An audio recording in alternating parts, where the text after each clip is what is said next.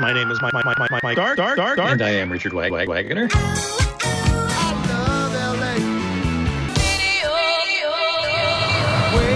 We're back. Do exactly as we say and no one gets hurt. Okay, there's the new theme, Richard. What do you think? It's like a sounder intro. Yeah. what do you think? You think that I, I like it. You know, like it. we have to uh, give credit to uh, the last uh, theme that we had, which was done by Jay Gabriel. And I'm thinking maybe next week, because this doesn't have a bed with it, maybe I'll take the other theme and edit it into this theme so that we got a combination of the Oh, two. cool. Well, we'll see. But we're also still looking for other themes for radio waves. So Yeah, if you've got a royalty free uh, themes. yeah, royalty free. We got no money, so you know, send us your royalty free opening for radio waves. All right, we've got a great show today. And as a way of introducing it, we're going to play you a little clip of the gentleman that uh, we're going to be honoring today. I am truly delighted to have on the line the President of the United States. Hello, Michael. How are you? You know, you and I've been talking for eight years now. Uh, Mr. President, what will you miss? By far, I will miss the work the most. No history of Hollywood could possibly fail to include Bette Davis. Welcome, ma'am. I'm honored to have you here. Well, I'm honored to be here. I- And radio is my fondest medium. Colonel Sanders, uh, Hi, Michael. do you prefer the regular or the crunchy? I don't know anything much about Christmas, so regular what I would go. Our guest, Walter Cronkite. On television, the reporter is shown he can ask a dumb question, and you see him asking a dumb question. That's true, and I think that's one of the reasons that we have a, a little problem with uh, the people's concept of what news gathering is. Our guest is Gloria Swanson. Yes. You played the washed-up movie queen in, in, in Sunset Boulevard, and I think most people watching it thought, that's her, that's how she really is. It's really, I suppose they thought I had somebody floating face down in the pool, too. Our in-studio guest, the former governor of the state of California, Ronald Reagan. I feel just as strongly as I always did that government is not the answer to the problems. Government is the problem. Think of the great films of, of Jimmy Stewart. There are so many that come. Mr. Stewart, how significant in your career was Frank Capra? Oh, he, he he was just one of the one of the real guiding inspirations of my career as an actor. How do you describe uh, Lucy Ball? Is it a clown? Is it a comic? Is it an actress? How do you describe Lucy Ball? I've never been asked that, I don't think. Uh, I don't know what you call me. I, I specialized in nothing, so, like I say, I had to be a star. Because I couldn't do anything. Tennessee Williams, that great playwright. Mr. Williams, it was what? Glass Menagerie that made you an instant success. I, I believed it at the time. I was very depressed uh, over the loss of uh, obscurity. Our guest is Ray Charles. Well, good morning, Michael. Uh, when people call you a, a cornerstone of music or, or legend in your own time, how do you feel about that? I think I think it's more than a great compliment. You know, when you say it to me, uh, you certainly understand. And, and when I when I listen to your show as long as I have, and the great guests that you have, and the way that you handle everybody, it says the same thing. So so you know, I appreciate uh, you know the I professionalism both ways. If ever, ever was, there was the Wizard of Oz is one because, because, because. Our guest is the one and only because- Ray Bolger, Scarecrow. Is it not true, sir, that they wanted Shirley Temple for the part? Not my part. No, no, no. All right, Michael Jackson, one of the best, right, Richard? Yep, he, he's the best. And that is your column this week. Yes. It's completely uh, dedicated to Michael Jackson. And our podcast this week, we are fortunate enough to have the gentleman that's spent the last, I think, 40 years, right, Lyle? Yes, with the, with the Jack with Michael Robin Jackson and the Jackson family. Yes. Wow, 40 years he's been uh, producing his show, his his his uh, radio stuff. Um, I met Lyle years and years ago when he first started at KABC. There were actually producers before Lyle, believe it or not, but Lyle uh, was there for the for a good portion of his time at KABC, and we're happy to have you on. Thanks for joining us, Lyle. Welcome, Lyle. Oh, it's a, it's an honor and a pleasure to be here with you both, Mike and Richard. And here, as I like to say, upon uh, uh, ever more powerful frequency out in the universe, that re- where Michael now broadcast and still broadcast forever in each of our hearts, uh, especially. Uh, especially, especially my kid, you know, those of us who were in his orbit uh, here on this earth, and I do like to, to, to start with that. It's uh, it's uh, we we all grew up there in in that uh, university with our Michael Robin Jackson. I like to say. Right, right. Now, uh, we were at KABC at a time when KABC was a, a monster. It was uh, it was the number one billing station in the country, I believe. Yes, yes. Uh, Michael was the uh, the the showcase for that station, along with the Dodgers. But there and he was the of- number one, and, and he was the number one billing, the, the top uh, billing show on AM, and held that mantle for over a decade all across the nation. Uh, on WABC in New York and, and KABC here in Los Angeles. Right. Wow. And Wow. across the nation on on, tw- on 200 other stations plus. and and it was a it was a time when Michael was on there, and there was a whole bunch of other really top notch artists. Yes, and I say artists because that's Yes. what radio people are. Dr. Uh, Toni Grant, uh, David Viscott, uh, the psychologist, uh, just the, the, that intellectual space was extraordinary, like you say, Mike. yeah, good morning team. We had Ken and Bob, and we had uh, uh, Ray Briem doing overnights, an amazing broadcaster in his own right, and a and a conservative the way we like conservatives to be, not screaming, yelling, and all of that. So, uh, so talk about a little bit, just an overview of of the forty years that you spent with Michael. Uh, it was, as I said to him recently, as I've said all the way th- through the years, I can best answer that question, Mike. I would say to him often, and I would look at him and I'd hug him always when I left the house, which was just uh, days before he left this earth. Uh, and I would always say to him, You gave me this wonderful life, boss. You gave me this wonderful life. And he would say, Oh, you did it. You, no, pal, you did it. And that shows the humbleness of this man uh, and what he instilled in all of us. Uh, that is the best answer I can give. He, it, I, I do have, I have this humble life on this earth because of this man, and uh, it, it it made me a better man. It taught me this world. It taught me this frequency that uh, the, the speed, light speed to do everything is naturally, or as he would say, broadcasting is the art of being naturally unnatural. He would say, "Remember that?" He would, Yeah. he, uh, and he would say that to many of the guests. Uh, a, a, a- now at 65 years old, I started with him at 26 years old, and he was Hollywood. He was broadcast. He was intellectualism. He, as I like to say, the architects of the 20th and 21st century all came through that door. They wanted to be on the show. Uh, and and it, so you picture that in 1983, where the world was and where we were as a people, as a society. He embodied that both from his home country of, of Britain and South Africa, by the way, as you well know and wrote about, uh, Richard, uh, and then here to his dream in in the into Hollywood and to broadcast, but more so in that in, in that intellectual space. He's very much a part of the Hollywood community. All the all of the uh, the studio heads listen to him. The movie stars listen to him. Ray Bolger, the Scarecrow from The Wizard of Oz, listen to him. He would call me. He would go, Lyle, you tell Michael that was a wonderful segment, you know.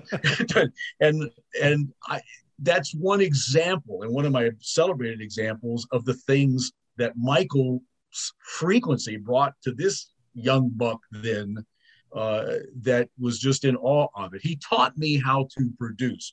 He taught me what to do. And then I just reflected that back and have been with him for our 30 years on air. We went off in, in 2008 and a combined now 40 years with Michael and his beautiful family and children and now beautiful grandchildren to carry his legacy forward. It's wonderful. The other thing that we talked about, Richard and I talked about on last week's show when uh, Michael had passed, and and we were we were reminiscing at that point, is the fact that we all know how great he was on the air. There was there's no denying that. We can talk talk about that for days, but he was also technically, from a radio standpoint, technically very savvy about how to work the medium of radio with the way he maneuvered taped interviews with live interviews in studio it made it it was theater of the mind at its yes. finest and, and you must have done some of that right well, uh, uh, it was that when I spoke about the frequency and being at that light speed uh, for that 30 years, which still serves me now as a 65 year old man, getting uh, up to do this, and just getting up to live every day as here in, in the year 2022 on Earth. Yes, yes, Mike and Richard, it, it, and you know it better because you watched it. So you, the the first, I said I was uh, the the frequency and the stuff. It was like it was I call it air traffic control. That's what it was. That's what he was, and it's I was assistant air traffic control. The other and the other folks around too. So the people, you know, there's millions of people listening, but it's the host Michael Robin Jackson and Mike Stark in behind in, in, in the booth, and little old me in the other booth jumping up and down like there's there go go. And we we do the hand signals we stuff we we could read each other's eyes and you know it's it's uh, after so long you you you read each other's eye movements and stuff and of course we have our hand signals and stuff and being the mischievous brilliant boy wonder uh, little boy wonder in a full grown man's body and intellect uh, that he was. You know how playful he was in the studio, and and the theater of the mind, like you referenced, Mike. It was he enjoyed that, and yes, he had to orchestrate so much. Yeah, and it uh, and and that was always so fascinating. To me. Yeah, no, he he was he was the captain of the ship, and he he direct he drove the ship perfectly, without a doubt. And not only us, may I say, you you both have been in radio in this world. There's a so we had around between K, ABC and KLOS that, that building, but let's say just on our side, that whole building had about 100 people in it. Oh, yeah. Sales folks and stuff, which all, by the way, were coming in, in, in, uh, in into Michael as the, the, the key show. So you have all of that going on. You have all the guests, and you have us to, to and like I say, he taught he he taught me how to do this and just reflect it back for the next 30, 40 years. Uh, but, but and then you have all the interworking politics of a of the number one radio station in America, the number one show, sure. and the people and the management and the things doing that, and the sales folks and the advertisers who all wanted a piece of our Michael. And like you say, he did it so gracefully with all of us. He made all of us feel so special and uh, and and and we we all grew up. I mean, for all of us, this is like alumni. This is better than a, a class reunion. It is it, to be with the two of you uh, doing this and what you're doing here in the greatest uh, uh, radio market on Mother Earth here in Los Angeles with your writings, with doing this podcast, with reflecting him today is living proof of what he installed in all of us. Richard. Well, it's funny because Mike and I have talked about this before, but and you worked with him all this time. I always thought that Michael just kind of he exuded class and and patience, and he made things look so effortless. And you know, a lot of times when you grow up listening to the radio, you might have someone that you really thought a lot about, and then you finally get to meet them, and it seems like either they turn out to be the nicest people in the world, which appears to be what Michael is all about, or the biggest jerks in the world, and you're so let down. And uh, obviously, your attitude shows that Michael was was the um, the former. But I'm I'm kind of curious. Did he, you know, on the air he never did this. He never spoke down to anyone. Did he ever even bring anyone down, even off the air, or was he just someone who always brought out the positive in people and always talked he, about the positive. He would always bring out the positive, but with that with that extraordinary charm and wit, while orchestrating all the things that we just referenced every day. And when we started, when we started, we were four hours on air. We, were, we did nine to eleven local, and then hit the network at eleven. That's right, I forgot. One, right, and uh, and so uh, uh, he never. I, one, one of the stories I love to tell is, and it was like yesterday, and this is when we were in the old building. You guys all remember the assassination of Harvey Milk. Mm-hmm. Dan White, the Twinkie defense. Remember that? So we're in the old studio. I'm about was that's in the the late '80s, and uh, long after. So the more so Dan White's attorney was on with Michael because we had everybody right. What Michael Michael was the voice of all of it. So that we don't that relationship was already there. So you will remember that Dan White committed suicide years later, right? Committed suicide. And I rung up the attorney that morning. It was in the 10 o'clock, it was in the 10 o'clock hour. No, we did it right at the top. At 9, a.m., we opened opened with it. I rung him up. I said, Were, were you going with, with Michael? Oh, absolutely. Like everyone would say to Michael. And Michael did his intro, let him, let the attorney get into it and start defending and saying, well, you know, Dan was this and Dan was that. And this is a man that killed Harvey Milk, yeah. assassinated Harvey Milk in front of our, uh, then Dianne Feinstein and our senator. This is American history. And that morning, so he's, he, he let him get into it. And he said, sir, he said, respectfully, he committed suicide. Do you think perhaps he ate a Twinkie last night? and I was in the booth going, like just jumping up and down like a little grinder monkey, uh, just for the brilliance of that. you know, yes, and he and he was looking over like, you know, so the the audience is hearing this and imagine imagine that. This is also Amer- this is American history, and and that was a day in the life off. So in answer to your question, Rich, they um, never talked down, but taught, but told the truth in such a beautiful, whimsical, newsworthy day. Everything yeah. that came, the most important thing to Michael was the news, not outrage radio, as I like to refer, but engage radio. Right. Teaching his audience.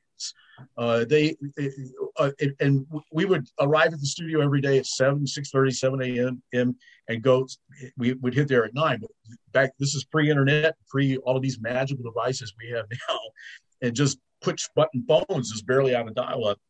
And there would be the la times uh, orange county register long beach telegram new york times the papers that you syndicate on now and and um, and we would build the show, rip and read. Michael would already rip seven. He would hand me this. He said, "Try for this, pal. Try for this," and I would rip and read, and uh, and we would call people, and then but the our the database was so extraordinary. I I started you know in uh, pencil and ink and those now I call them the epistles. They're books like this, four, five of them over my years. And those two are going to go into the National Archives at the oh, Library wow. of Congress next to the 2,000 interviews that we put there uh, four years ago out of the hundred thousands of interviews. So in answer to your question, and I'm, I know that was a long answer, uh, and uh, but uh, he was ne- he never talked down to people and he never got angry. He got out of people what uh, what the, the news from them and yeah. they all wanted to come with him because it was not combat radio. It and, was, and, it shows his intelligence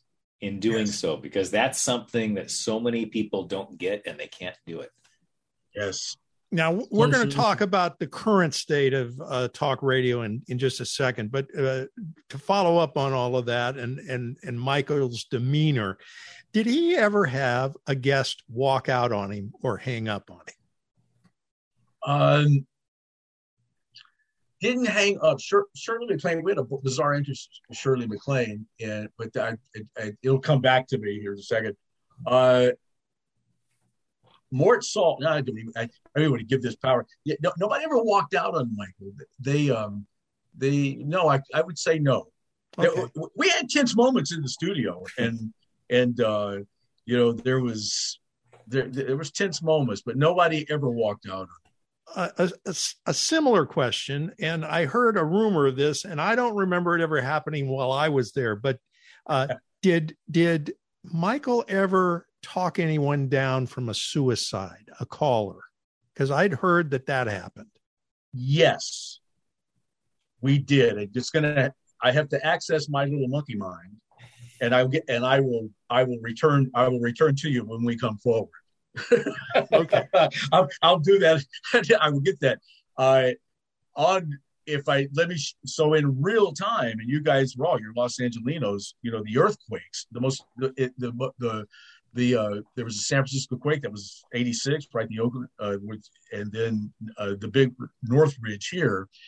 So on the network, so that quake happened early in, in the morning, right? And we, and as you both know, radio men, that the most important line of defense and survival in emergency situations is radio.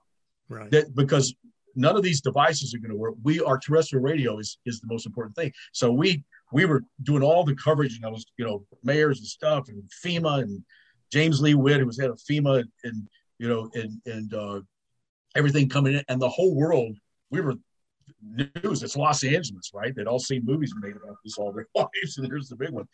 So we are air traffic control doing it. Michael was the master at it, and then we go, you know, we come out of that old studio, as you guys remember, and then we go into the network studio. This is it, and in the old building, and Michael, he said, now what? he said, let's let's cover, let's just stay with this coverage to the network, and we did, and it was, I can still picture where we were, him right there, and the calls coming in from all over the, the, United States because it was all over network news, right? It's Los sure. Angeles, this is the big one of the big. It was a big one, big one, and uh, and it was riveting, and we we got so much uh, accolades for doing that, letting people not only see it in news and in real time and hear it. Forgive me, for, but and and and how how a the Los Angeles community was coming together, and how we as a people have to, to come together in, in in these in these emergencies, which are happening now, sadly, at an unprecedented rate. So that he did that. It, it's in answer to your real time questions, and there are many other real time things like that, like, like that too. Uh, one other thing, in in in a, again, in an effort to find a crack in Michael Jackson, uh, I do remember that he never showed it. He never showed it on the air, and he didn't really complain about it too much uh, in the building, even. But spring training for the Dodgers, oh, boy, yeah, that preempted his show continuously. And yes. occasionally you would see him be a little perturbed about having his show disrupted like this. But did he ever explain, ever uh, show his frustration to oh, yes. Oh, yes, very much so. Now, we, yes, absolutely, because, you know, especially when we were just, you know, going into a ratings book or something, and there was always that. And he, oh, yeah, he, he would, you know, it's, and the, it's one thing for the games. We, we were the Dodger station. Michael and I were at all, all the opening games of, of uh, up in the booth with Bob Wall. You'll remember, right? Uh, they're atop of Wall the stadium, going out there, getting arriving, the sort of and all the players, social, there, everybody. Uh, but uh, yes, so that so the, the, spring training practice games that was what was so frustrating to right. That being said, we as young producers kind of enjoyed the break and we would mm. be there doing it just in case something happened. But it was we still came in and did stuff, but it gave us a tremendous opportunity to catch up because, as you know, uh, being on Michael's show was was you had to be at light speed, so it was always a welcome. Yeah. For you, well, for you guys, yeah, welcome thing. I never admitted it. Yeah, but, and, and he and he never he he never like i said he never showed it on the air. He he, he was no. he was bleeding dodger blue. Oh you bet. We all bled dodger yeah i i but that's really I um, mean, we we we did because it was a day and it was wonderful. I mean yeah the, but he had to be were... he had to be frustrated with all of the preemptions of his show. Oh, and and it, it you know it was the games were at different times so sometimes he'd be on for an hour and then be off and then be back on the network, and it was there was it it made yes. for a, a a, tough a yes, tough day of broadcast. Well, well and you know what he'd do during that time? I, it, he'd be uh, now can can you can you get can you call Walter Cronkite and and uh, and he because they were planning uh, and other people in Branson, Richard Branson people, and he go, and he's planning his vacation coming up, at, you know, for to go ballooning with Walter Cronkite, and and, and Malcolm Forbes and and uh, people like that. It, it, and it, you know, and then he they would and, I, and he would I'd get the house for six weeks up, up on Moraga Drive to you know for six weeks you know throughout the year you know different different times because I think that was what was in his contract.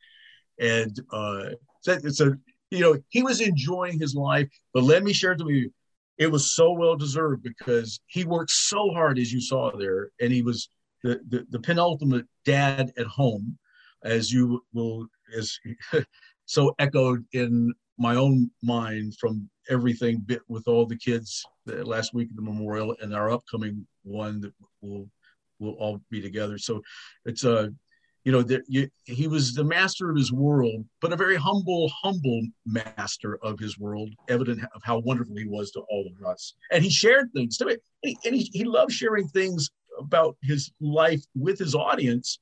Uh, not not in a bragging way, but he would always you know, Michael came to this country in a in a in a in a in a little derby as a a, a, man, a young man with no money for the American dream, and he found it, and he echoed that, and and wanted to share that with his audience, just to say how wonderful America was, how wonderful this democracy is, and and look what it did for me, and it can do it for you too. That was really what he tried to echo every day.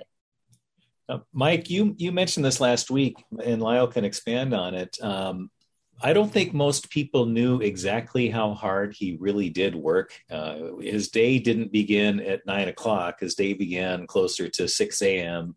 because he'd be doing the interviews. Can you kind of take us through a, a typical morning? If uh...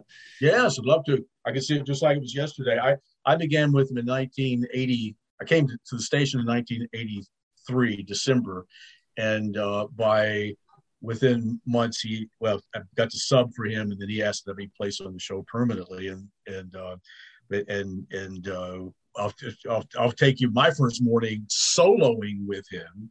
Mm-hmm.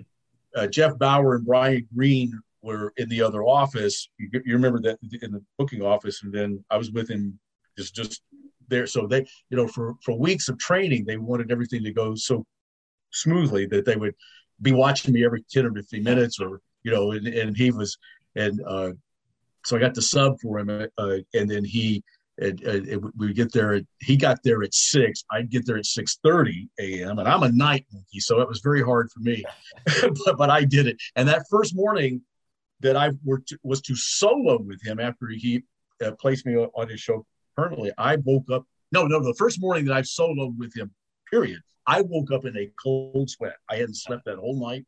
My my uh, my buddy Bill Reed came into my room and he said, "Your whole bed is soaking wet." I was living down by the LA Coliseum. That's how nervous I was to do a good job. So I hadn't slept that whole night. Went in. I got there at six thirty, and there he was. He'd already clipped his uh, the, the papers, and I picked up the, my my section of the papers. Right, and I would clip it. He'd already done it. Right, he was teaching me how to do it, and uh, and we would start I'd start, I would, I would call, and we would do our pre-tape phoners, as he referred to them, phoners, right? And uh, and of course, people came on, and we would do that. We would build it and build it, uh, and then you know the clocks watches it's, it's 7.30 7.45 8.30 that building the people swirling around coming in oh this is gonna what's my you know that, that that choreography of, of other folk and producers and and the tape folk and and uh, and engineers and and everything else. And so we are hit, and he would come up out of, and I often I would say, Mike, we got this, but this didn't come through. That might come through at 10 o'clock. This, I could get this, but I think this is already here. Get, what do you, what do you think? And he, and he would say, go with what you got, pal. Go with what you got. I, I could hear just and smile. Go with what you got, and we would pack up from that studio and, and run into to the live studio and bang, the music would come on. Dun dun dun dun dun dun K A B C Michael Jackson, and we and bang, we were, we were live, and and uh, often then we would we, we we well we would start with a live interview, and uh, it was just that rhythm, that frequency, that the, the quickness of that is like I say, I still I still live on that like you do. We're radio folks. We, we've got this in our blood. It doesn't go away. This frequency doesn't go away. Evident by us three older boomers mm. now moving still at light speed with that in our in our in our ears. so Michael had a long run at KABC. And then, if you don't mind, this is, I know this is a, a painful discussion to have, but it, it came to a point where he was moved to weekends. Can you talk about what happened in that period of time? Was it, I mean, what caused that to happen? Uh, what caused it to happen was a new our uh, our managers that uh, had been with Michael and were there with, when I came and, and hired me. Michael Fox, not not the not the Michael Fox, our, our boss, and uh, George, as you guys all remember. So that that they had all been there in the in the late seventies and into the eighties. I arrived in 1983, uh, and so let's get into the nineties. So uh, George and Michael are gone. We've been through two or three other program directors, people that would you know you know how you know how they are. You come in, they have no idea what's going. On some, and that's not to disparage all of them because some are, are very very good, but uh, Michael knew this. He Michael knew this business. He built KABC. He built the ABC network. That was all around him. So let's flash forward five or six program directors into it, 1998. And Michael's still in his six late 60s, about my age now, right? And uh, mid mid 60s. And they thought, what would it be? You know, they wanted to move him out for for just ridiculous reasons that day he that when they when they uh, announced and uh, and, and I'll, I'll preface it by saying this: we had had this wonderful young man named Bill Leonard, who's my dear, dear buddy and friend to this moment, uh, and has helped so much in the construction of this final of this tribute we're all doing to Michael right now. He's and uh, but my Bill was 28 years old. I was about 38. That was 1998. And he was, of course, privy to the conversations going in behind, you know, because he was in management. But there's older managers there that had just come in. They had been there more than six or seven months, and they got this brilliant idea to to move Michael and kind of edge him out. And a young Bill Leonard said to me in that office, I found this out later on. He said, "If you if you push Michael Jackson out of this radio station, it will be the biggest mistake you make in your radio careers. He and I so honor him for that. And and and so I got and then eventually they pushed young Bill Leonard out. He went on to great, wonderful things, by the way, just at ESPN and many other radio stations and is flourishing to this day as a as as a, a man. But so that was what was going on behind the scenes. And yes, Mike, I remember the day like it was yesterday. We're in the new building, and the news came to him in their office on a break in between the hours. And Michael went back, and of course they said, "Please don't say anything until we're ready to announce it." Michael had 30 years there building that station. He looked at, he said, got on the air, and he said, "I have some news to say. I'm the station here for whatever reason is moving me to the weekends." affected and i so it was like another los angeles earthquake hit. We had about 100 people in that building. Every single phone rang off the hook including on the klos side. Hmm. and uh, and everybody coming into my business going what's going on? What's going on? Every they're, they're saying what are they doing? And that was it. That was that is what happened. And then the cascade of ridiculousness just followed. But the beautiful thing was that all all the people that and the thousands of people and so many of them that, that I read the letters and would get back to so many of them said these words what are we going to do? I raised my kids on michael. I've been listening since i was a kid. He michael jackson has been my university all my life. What are they doing what are they doing yeah and, and i had I had tears in my eyes and every and everything. It, but uh, you know, for for that day, that's uh, I remember it like it was yesterday, Mike. And, and, he still, when I used to speak with him, he wouldn't yes. say anything bad about them. Yes, he, he wouldn't because bad. Yes, exactly, exactly, Richard. He, he would not, and because we also know you know, it's like Elton John's song the, the, from Lion King. The the world moves us all in turn, Yeah. And here is a man who had, as I referenced at, at the memorial, had stepped over the landmines that Hitler had left mm-hmm. in London and knew of young friends who had been blown up.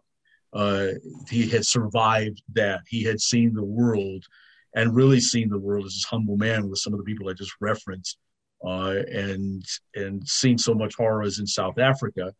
Uh, so you know, he was grateful. We, we, he was grateful. He taught me that gratitude, and I still love all all those people, even the the the the, the glories and the triumphs and the the despair that we human monkeys all call, cause one another in this lifetime. I, you know that philosophy that he instilled in all of us every day on air in that university lives in all of us too. So you're you're right, Rich. He did not. Uh, he never disparaged anyone, and, and nor shall I at this time. It was painful, but look, look. No, that's that's uh, my job and Mike's job. yeah, because and to reference it.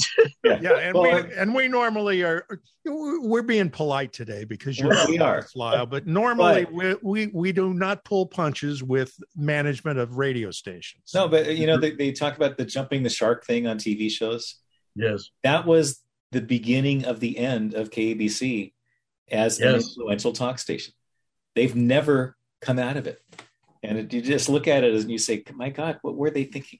And what, what is their ratings now, uh, Richard? It's like one point something, point nine, one. It barely charts. I was over there uh, uh, about uh, about ten years ago with a new program director who was a, a dear friend, uh, and he I went back in our old office there. This first, remember that building was built built ninety one. It was brand new, yeah. uh, and and uh, and he said, you know, the day that management back then, and they've since been long gone, sure. did did what they did with Michael. This station has never recovered, and we've tried many many times. So that's a seg. It's it's a it's a, he was he was legendary and and built it all around And the the uh, the art of polite news talk, right? Intellectualism. He was he did it.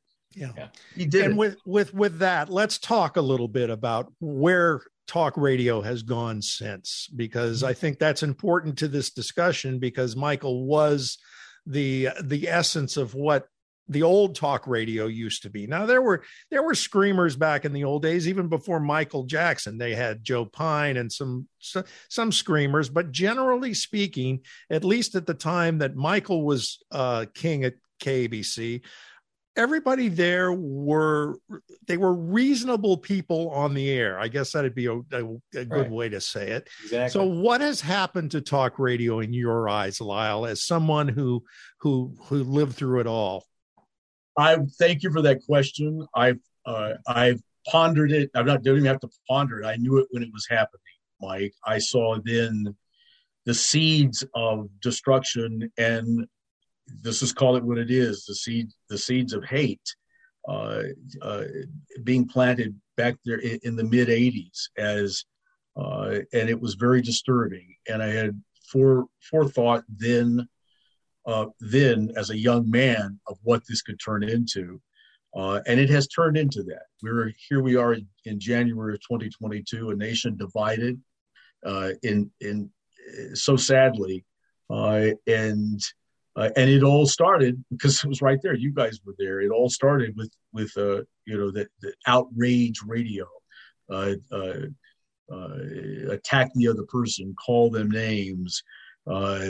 Uh, the the the I, I call it the fox brain ditto head Gingrichization of the American electric to to call your opponents, to disparage them, to dehumanize them.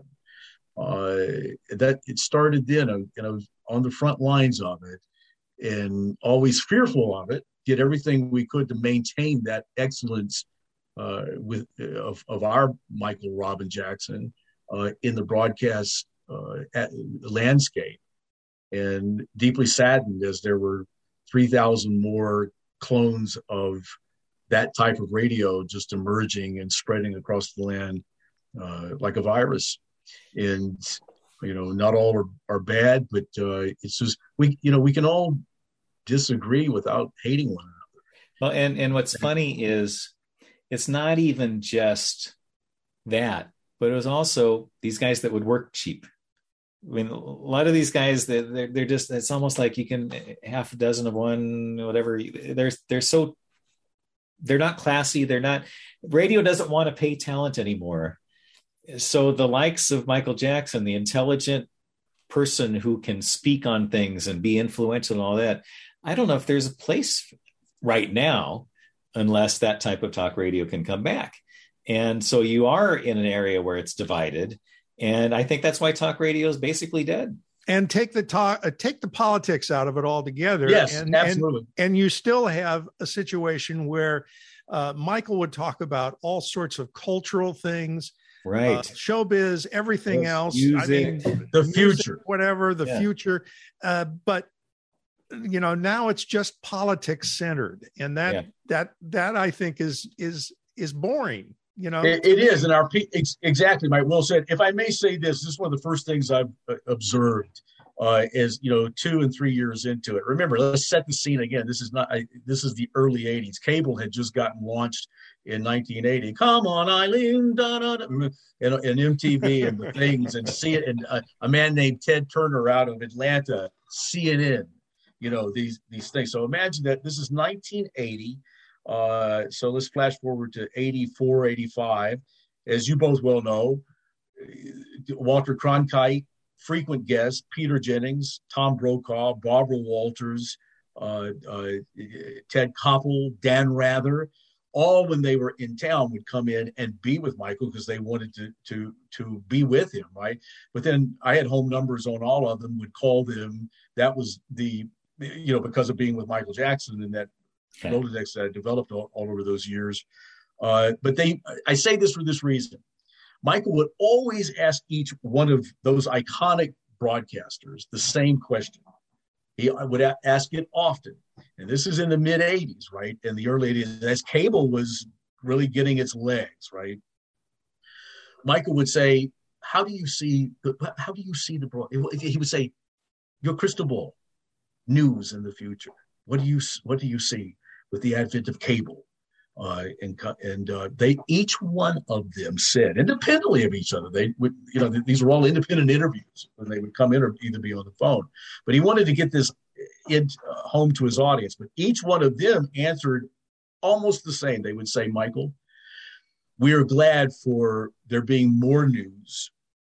Uh, what we fear is the entertainmentization of news, and even more so, that one day there won't be an editor or a, fa- a fact checker that, the, for news.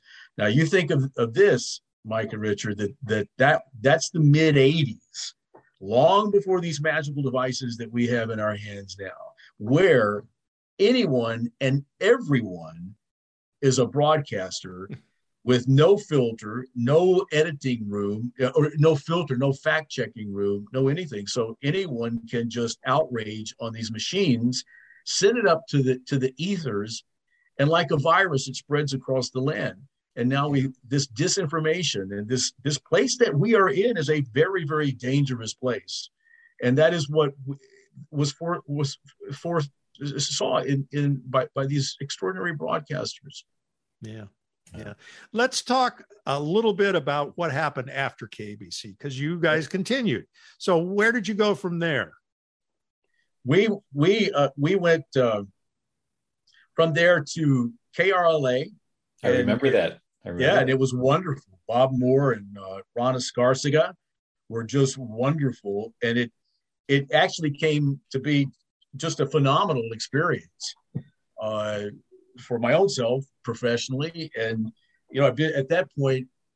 Michael had been there for 30, what's uh, 28, 30 years at KABC, having built it, but a good 30 years. So I've been there 17 and a half years.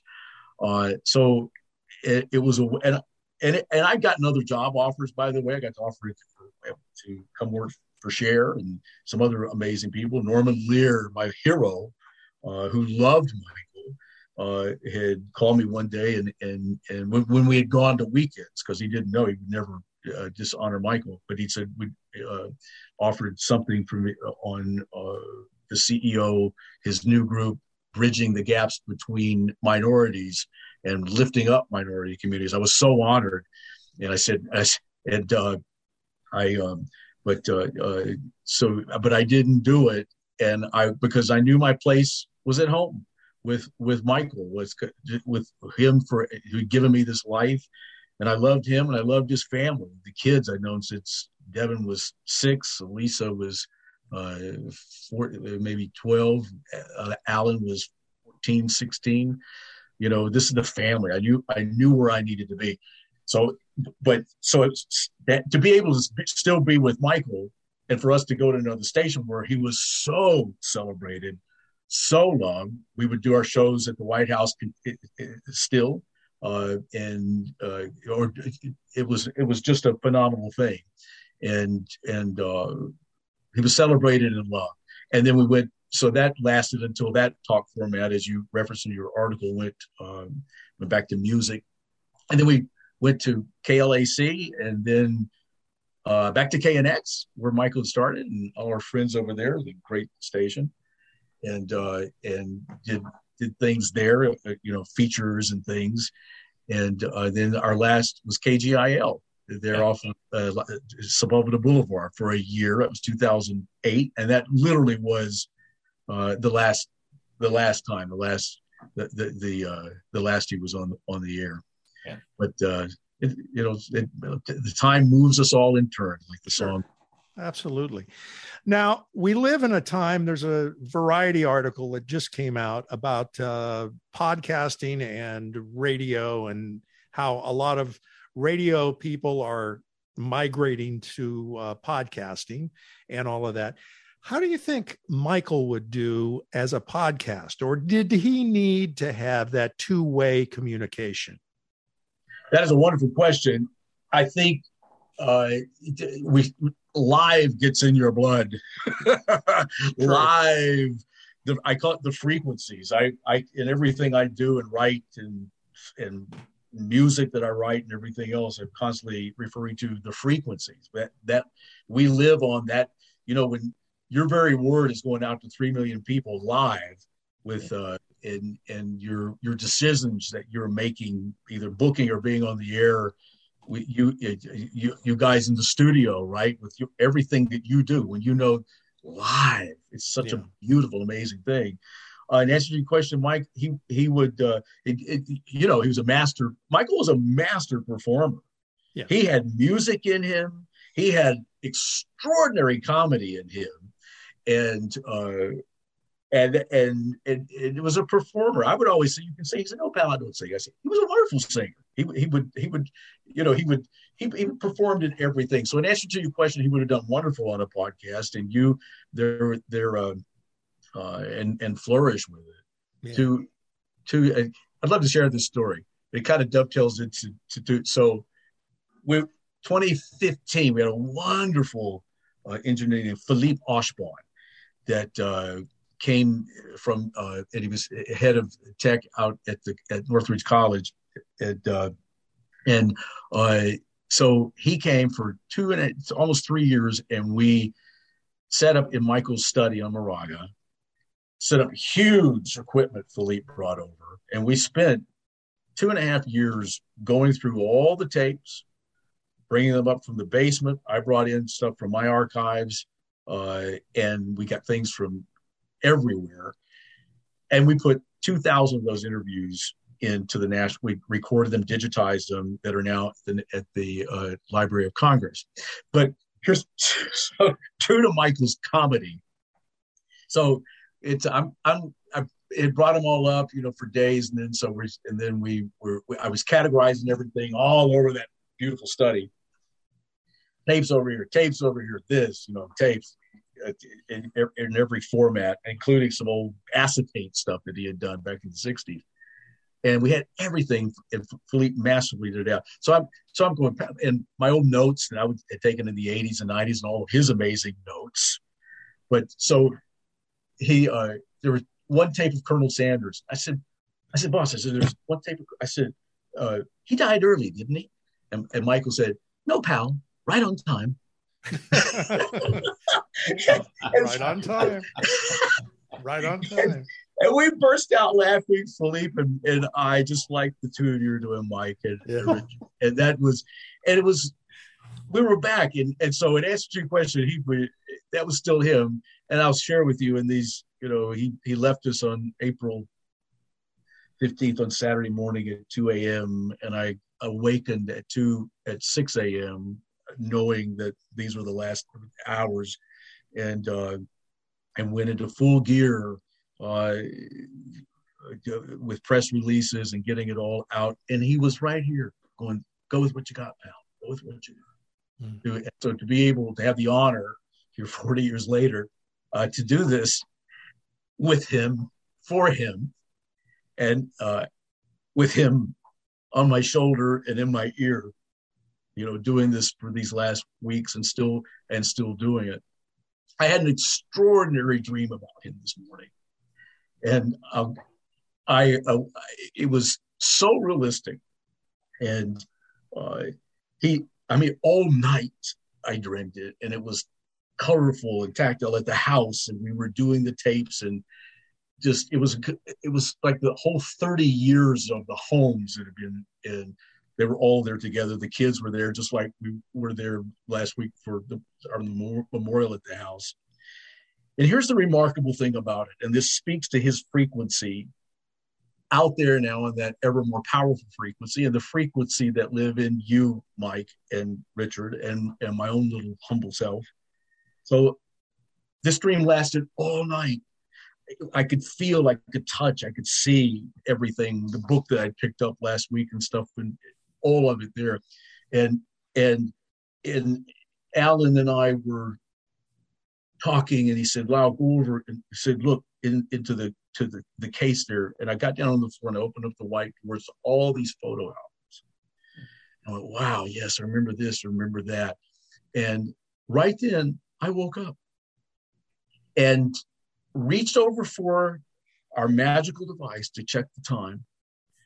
And there was the message from Alan, the text, Lyle, there's photos come back over that I want you to have. I know dad would be thrilled for you to have these photos and these things. Extraordinary, isn't it? Yeah. I out loud said, Good morning, Michael. Good morning. Because yeah. I believe in that spiritual math of the universe, those frequencies uh, that you both lived on, that we lived on. That happened this very day, this January 25th, 2022 at 8.30 this morning. Wow. And that's sweet.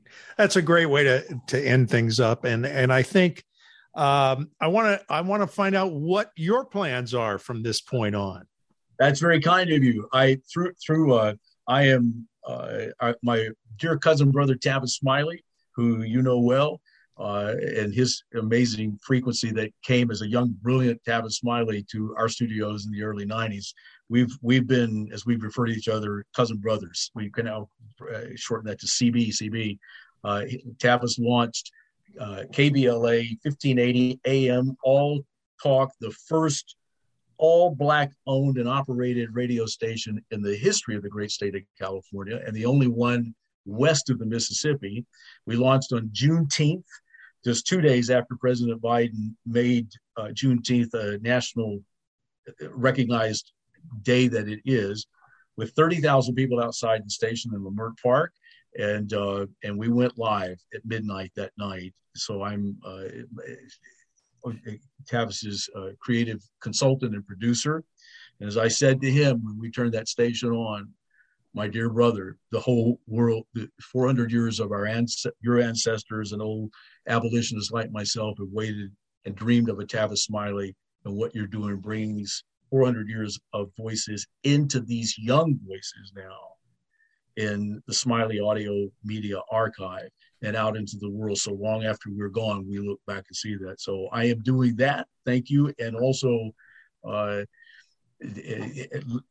my Broadway musical and writings, which takes place out in the universe, uh, much of which I recorded many years ago. And you will hear in the characters of those voices are Michael Jackson and so many of them because it's a very whimsical piece.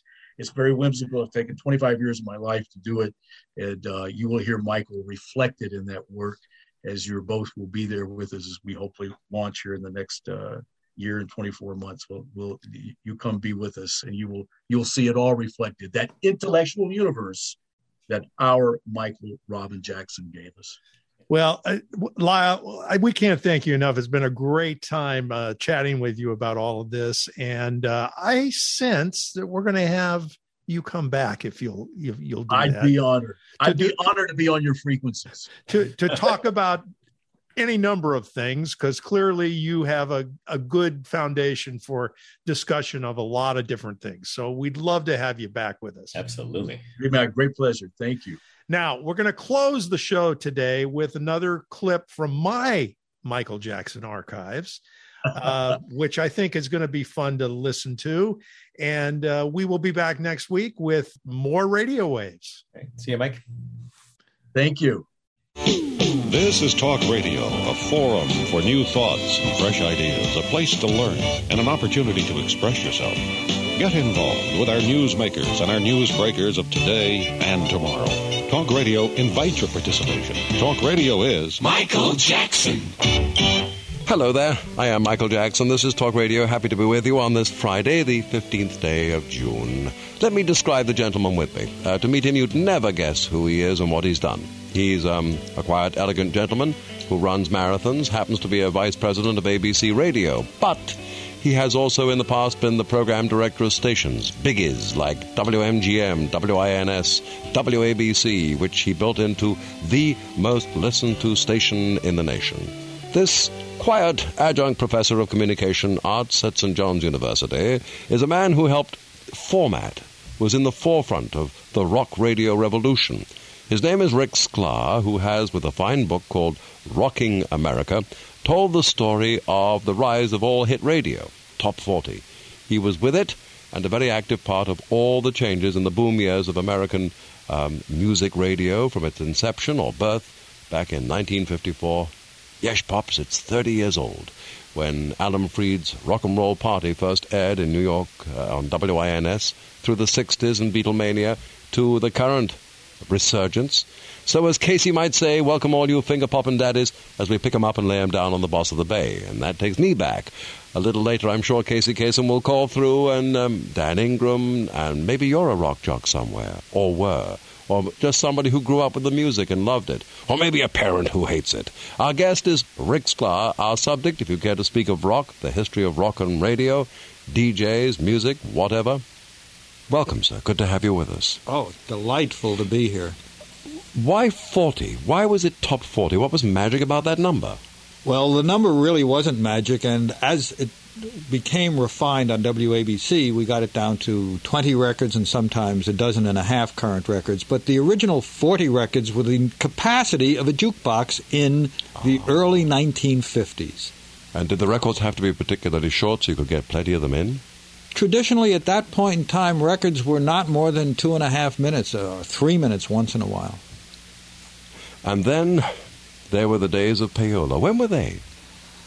Well, that was going on, I gather, in the uh, late 1950s because it came out uh, in broke out into public uh, and to an investigation in 1959 and 60.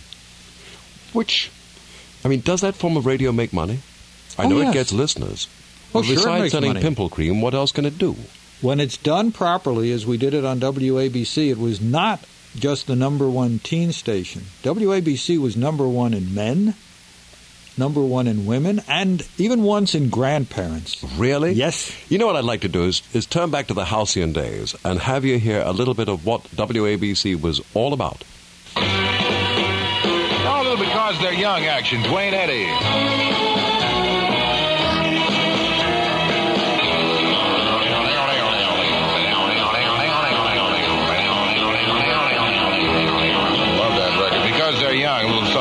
Duane Eddy. Right after another first edition from Action Central News, we're going to have Freddie and the Dreamers, number four. I'm telling you now.